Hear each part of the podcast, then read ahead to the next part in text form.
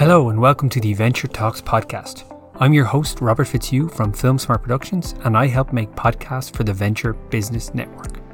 The Venture Talk podcast aims to provide bite sized information with the sole purpose of helping SMEs and venture members get a better understanding of how people are running their businesses today. In this podcast, you will get hints and tips, as well as practical insight from venture business members on how they run their day to day operations. Given the current environment with COVID 19, we decided to make this our focus, particularly around how people are adapting their businesses' practices during this period. Venture Business Network brings together a dynamic community of business owners and leaders, allowing them to share their knowledge and connections to support one another in developing a more successful business, and this is exactly what doing this podcast is all about. In this episode, we are mixing it up. I will be interviewed about my business, Film Smart Productions, and what I do on a day to day. Okay, hi Robert. Great to, to talk to you this afternoon. So thanks for t- taking the time for coming online to share a little bit about your story. So, for the benefit of our listeners, can you tell us a little bit about yourself, your name, company, and tell us about what you do? Ah, yeah, no problem at all. Thanks so much for uh, flipping the mic around on me and having me talk for a change. Uh, yeah, so um, for those who are listening or tuned in, uh, my name is Robert Fitzhugh and I run a business called Film Smart Productions. And really, where the goal or where the idea came from uh, for me was um, I've worked predominantly as a videographer and a filmmaker uh, for a number of years, but I kind of gravitate towards mobile phones. Uh, I always have um, because I'm not. I was never a very tech savvy person, um, and I like the speed and convenience that came with um, shooting and, and, you know photography and videos that came on your phone. So over the years, I've taught filmmaking on phones, and I've taught um, kind of businesses and things like that.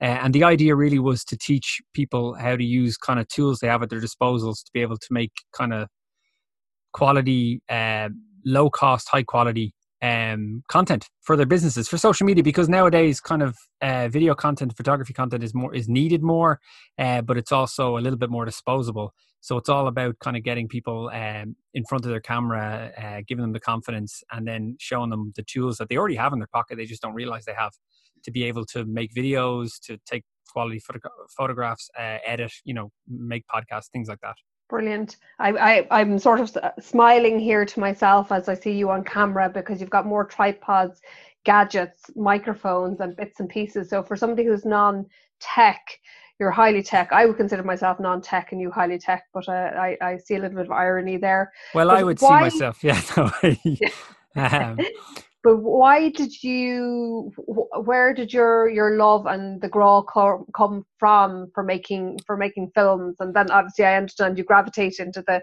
smartphone side of things for as a business but how did you get into this industry? What what sparked that? Uh god it's a it's a so my background originally a long time ago was in festival management. Uh many moons ago i studied festival management in the in the art sector.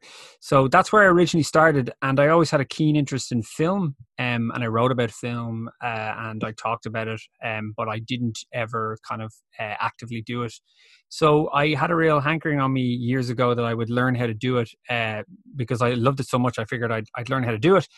Um, and I remember I signed up to go to film school, and within the first 20 minutes of film school, I was like, I don't want to be a filmmaker. I would rather help people to make their own films.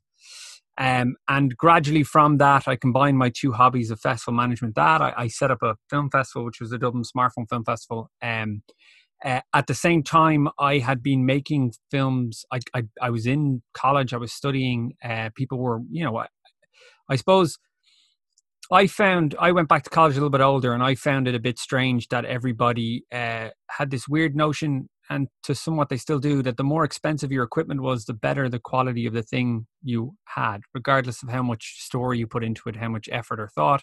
There was a general consensus that the more expensive your camera was, the better a filmmaker you were and I didn't understand that. Uh, and I felt there was some an element of kind of snobbery or an element of kind of like, oh, your camera's not that good, so your film's not going to be very good. Um, so I realized very quickly that you could make really high quality video content on your phone, and I loved helping people um, to kind of realize their stuff. So I, I, quickly gravitated towards the role as a producer on the film set. I would produce people's content to make sure that they, uh, I got the best out of the team. I liked working with large groups. I liked people who wanted to learn, wanted to tell a story or loved cameras. They were the people I liked working with. Uh, and gradually over time, uh, I was shooting a lot of content on my phone for businesses and things like that. Just stuff I was doing on the side on top of jobs. And I was training people on filmmaking using their phones.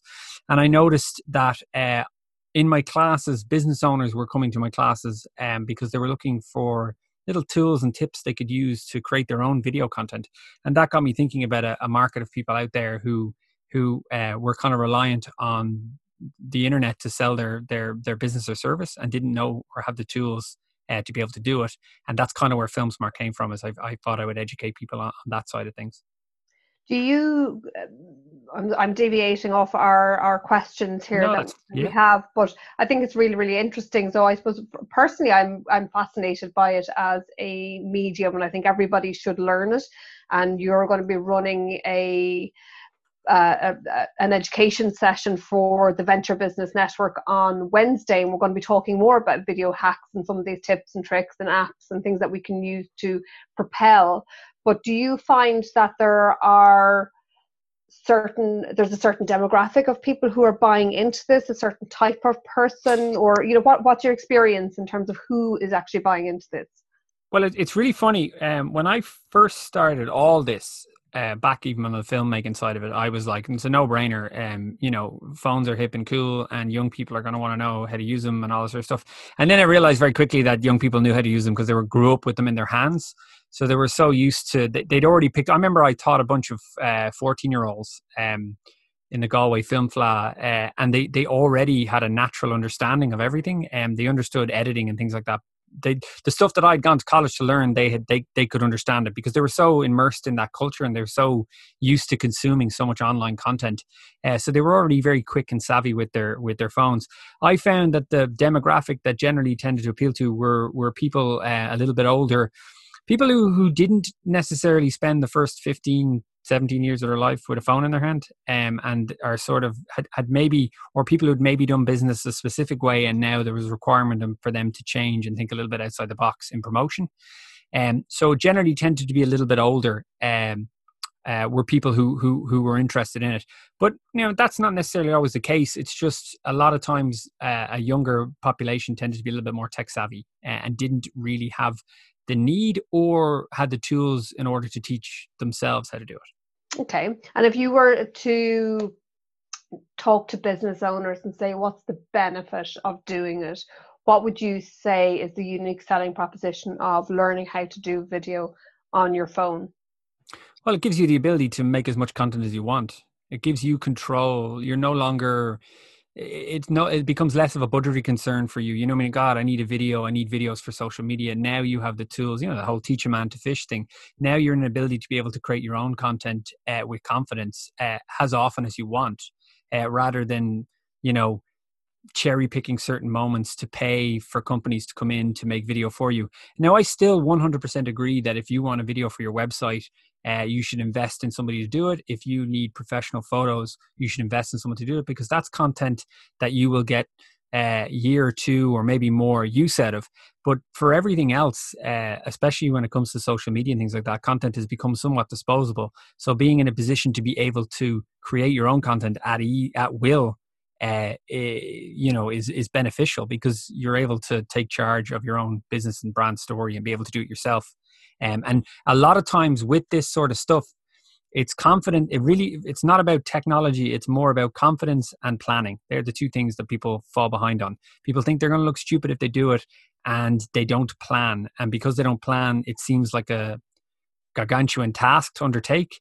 And the minute you put a plan in place everything else seems kind of a little bit simpler as with everything in life, mm. as hmm. with running a business, running a family, when you've got a plan and you've thought out, it's always easier. It's when you're trying to wing it that it's harder.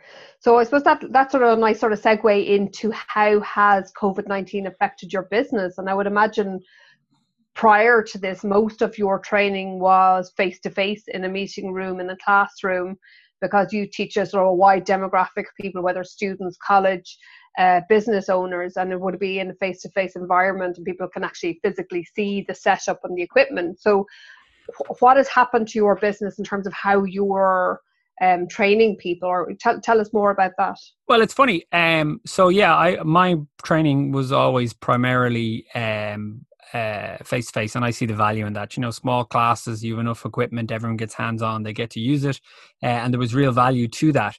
Um, obviously, that is any sort of training I had, uh, physical training I had was was cancelled indefinitely for the rest of the year. Um, but it is funny about demographics and teaching people online. Uh, I had done a tender for for a project which I subsequently didn't get, and in that tender I included an element of online training which they didn't ask for. I just looked at the current environment. And I said, um, well, the way it's going, I'm going to have to include an element of online training. Um, and the feedback I got was thanks, but at the same time, we'd prefer face to face training given the demographic that we were dealing with. We thought it would make more sense. And I was like, I 100% agree with that. But given the current climate, it's going to seem less feasible to be able to do that. So I figured we should try and adapt for that sort of sort of environment.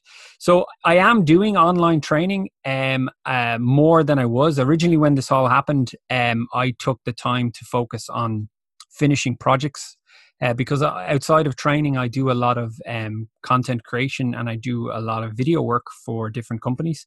Um, so I took the time to uh, re-energize, to finish that stuff, to plan, um, to think ahead. I took it as kind of a more of a, a chance to take a break um, and to go back and look at my business and, and focus on on the important things and and and and start to kind of ch- make some changes and, and, and think further down the road. So now that I've kind of got that stuff done, only in the last week or so, I've really moved into the online um, training element. There's a real focus. I've been working with clients one on one. They contact me. I've been speaking to them over the phone, over Zoom. But in terms of mass training, I've only really started that in the last uh, week I'd so or so, um, and it's been relatively successful. I mean, I, I I've been training people all weekend. I'm training now most days this week um, but um, it's a little bit more structured in my approach um, so for me it hasn't been a massive impact um, because i generally tend to you know um, any any sort of it's really just the physical training that fell by the wayside um, and that has corner, kind of been replaced now with online training. And given what i teach and what i do um, there's a real benefit to it. So there's a real advantage to it. So people generally tend are, are, are eager to take part in it. So any sort of non-training i've been doing is, has, has been has been imposed by myself in order to kind of uh, reassess and, and, and plan. And that that's a good segue into my next question then. So where do you see the opportunities in the future and how do you see you know when we come out of what we're calling the, the we're, we're in a new normal and we're going to come into another new normal because they're all phases of what we're going through right now. How do you see your business reacting to what is coming down the line? Well I've before we went into this, I had I had you know I had some course elements done with uh, with businesses and things like that. But now it's it's I've revamped it. That's what I've taken the time to do uh, during this period is to build a substantial online uh, aspect to it, uh, which is not something I, I, had in place before because I, I very much valued the the face to face training. But given that who knows what kind of landscape that'll be like uh, moving forward uh, I've invested heavily in uh, online elements, and I'm, I'm working in conjunction with um, one or two businesses uh, in order to uh, on- online schools in order to build a curriculum uh, for teaching, and that's really where my focus will be moving forward. Uh, I do have a number of um, face-to-face clients things that are, are, ready to start off whenever we're allowed to go back i have a number of training uh, but i see now that my focus primarily move into an online element um, uh, with still with still physical training, but just to focus more on um, an online element. I'm also working in conjunction with somebody else in order to uh, revamp and expand the current uh, physical training I'm doing uh, into sort of a media package type thing. So so I I, there, I I've utilized this time correctly. I think um, there was a real desire at the start to jump straight into online classes and free this and free that. And um, I took the time instead to focus on what would happen after this. And I generally see uh, a massive kind of improvement and a lot of opportunities from conversations that I've had with people about where I'm going next. Super. And tell us a little bit about your ideal client then. Who who do you like working with? I love work. So the ideal client for me, my demographic or the people my type customer base can can vary it can be anyone um, but generally the ideal client for me is is somebody who appreciates and understands the value of wanting to do it and understanding the value of being able to do it sometimes you work with people um, and they they they want it done but inevitably they want it done for them um, and it's the clients who who seize it and jump on it and relish the idea of it and once they get over the initial uh, impact of of of mainly feeling stupid because they think it's not going to look right. Once they get over that and they run with it, they're the clients I love to work with because they're almost hungry to learn more and they want to know more and they want to know this. And like I have a, a couple of clients, one in particular, and she, um, since this has started, she's gone hell for leather on the uh, Instagram TV um, aspect of things. And she's got a real desire and she's online, she's learning stuff, she's asking me questions. How do I do this? How do I do that? And now she wants to now she's confident enough with the with the you know press record and go now she wants to learn how to get a little bit more creative in terms of editing she wants to learn how to improve her um her traction her her um she's gone into the analytics side of it she wants to understand now i'm doing it i want to understand how to improve people seeing it so there's a client i love is somebody who understands the value of of of needing to do it and and, and relishes the chance to do it um and that can be anybody uh, yeah but somebody, just, I, I, I get it. Somebody who, who values it wants to do it, but then you see them. I suppose, I suppose you see them flourishing, and they're going on that journey with you to independence and self sufficiency. But they're, you know, yeah. I suppose there's a vitality to to the process for them. So that's, I, have had I've had I have clients and I've had clients who who are all up for it, and then you leave them alone, and then you message them four weeks later, and or you talk to them four weeks later, like, oh no, I haven't got around to it, or you know, they just because they're they're very very busy, and it's it's it's asking somebody to it seems like it's asking somebody to insert something extra into their working life or something but that's where the planning element of it comes in and once you plan it it becomes something that's very minuscule. You I mean you're talking about spending one day a month recording three or four videos um, that serves you or, or three or four or five videos that keeps you going for the next four or five weeks or whatever covers that whole basis. So so yeah sometimes you'll meet clients and they're, they're really up for it and they're really interested in it but they just can't add it to their working week and it's yeah. the people who understand the value of it and are able to kind of incorporate it they're the ones who really uh, flourish. They're the m- really interesting people to work with. Yeah no i i, I 100% I, I will have i'll admit that i have fallen into that trap and been exactly that case study that you just described but i think you know even i'm, I'm starting my own blog now and as i said to the, the person who's uploaded it you know how many do i need to have done? And she goes have 10 written in advance. Now i'm oh, right, okay, but that's what I'm working towards because then I know if there's 10, I front loaded and it buys me that time to do my next load yeah. that I've taken sort of the pressure off, but it's manageable. And then, you know, I suppose within the podcast world, there's a thing called pod fade.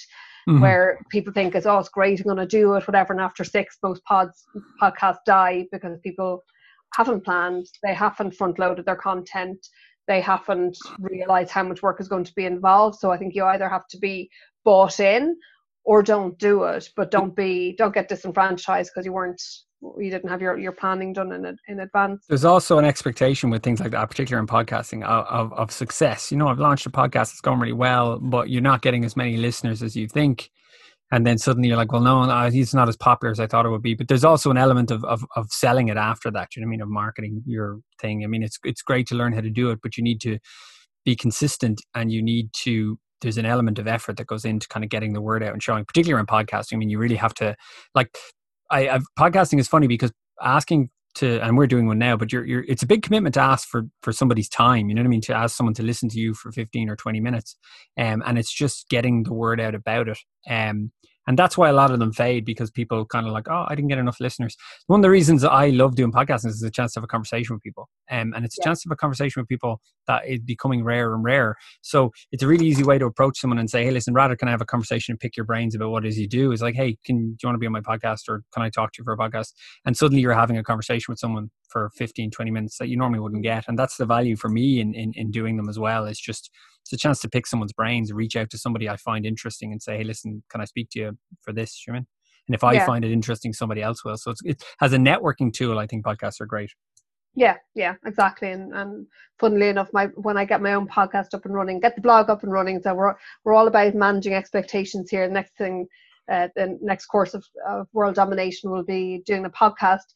And you helped set up this podcast for venture business network so thank you for that. Yes. um, and i think it's a great i'm i'm delighted with it because i'm i really want to ca- keep adding layers of success and progress into into venture and what we're doing and the story that we're, we're telling. So tell me a little bit about um, why you joined venture what venture is helping you um, achieve through through this time well uh, true i don't feel i don't feel alone as i said i spend 90% of my time in a in this small room uh, when i'm not out training i'm most of the time in front of this tv here in this small room so being able to kind of liaise with a, a, a group of professionals who are from totally different industries to me uh, I find to be very, very. It's nice to reach out to people, be able to ask people questions. It's nice to be able to chat with people, even if it's not generally business related it's nice to know that you have people like this. I, it was a conversation um, I had earlier on today, actually, where we are just saying about how it's a level playing field in the sense that this whole situation is very, very frustrating, but it's also reassuring that everybody's in the same boat together. And and it would be more frustrating if you ran a you were a business owner and you were looking at competitors, or you were looking at businesses flourish and thrive while you had your hands tied behind your back because of this. So everybody is sort of in the same boat. So there's a unity in that. So being able to speak to people quite regularly and to liaise with people uh, who are in the same boat but from different industries gives you an ex- extra element of support.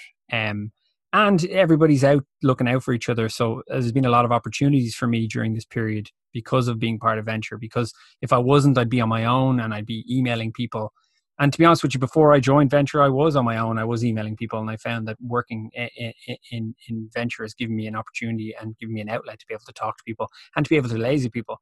And I've gotten more success and and more uh, contacts eh, since joining uh, Venture because I've, I've actually been liaising with, with people, and and and there's a lot like when you're emailing and you're trying to get through the front door and you're on your own, you're emailing people, and nobody knows who you are. Um, that's difficult, and that's to me more isolating than the way I am now.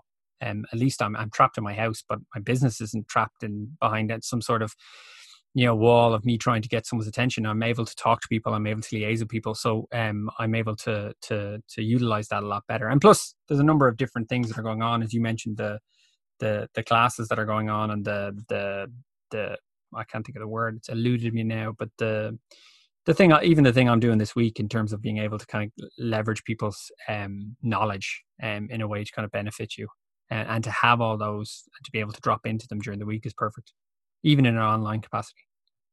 Brilliant, brilliant. Okay, I think we'll wrap it up. Um, been a pleasure speaking with you this afternoon. Uh, lo- I love one of the things that fascinates me about networking. And for those who are new, I absolutely love the networking. Um, it's definitely found my calling in life, but it fascinates me what people do, what brought them to what they're doing, and um, I love just seeing people success and grow and connect, and just as you say, just open doors and um, get people collaborating and, and on with people that they would never have known before or just coming up with new business opportunity or joint venture or whatever. I just i just love that whole world of bringing people being being that connector. So I, it's funny just on a random note before you go you asked me earlier on what brought me to this. I know exactly what brought me to this moment in time. I know exactly what decision it was that brought me here and it's the most random thing ever.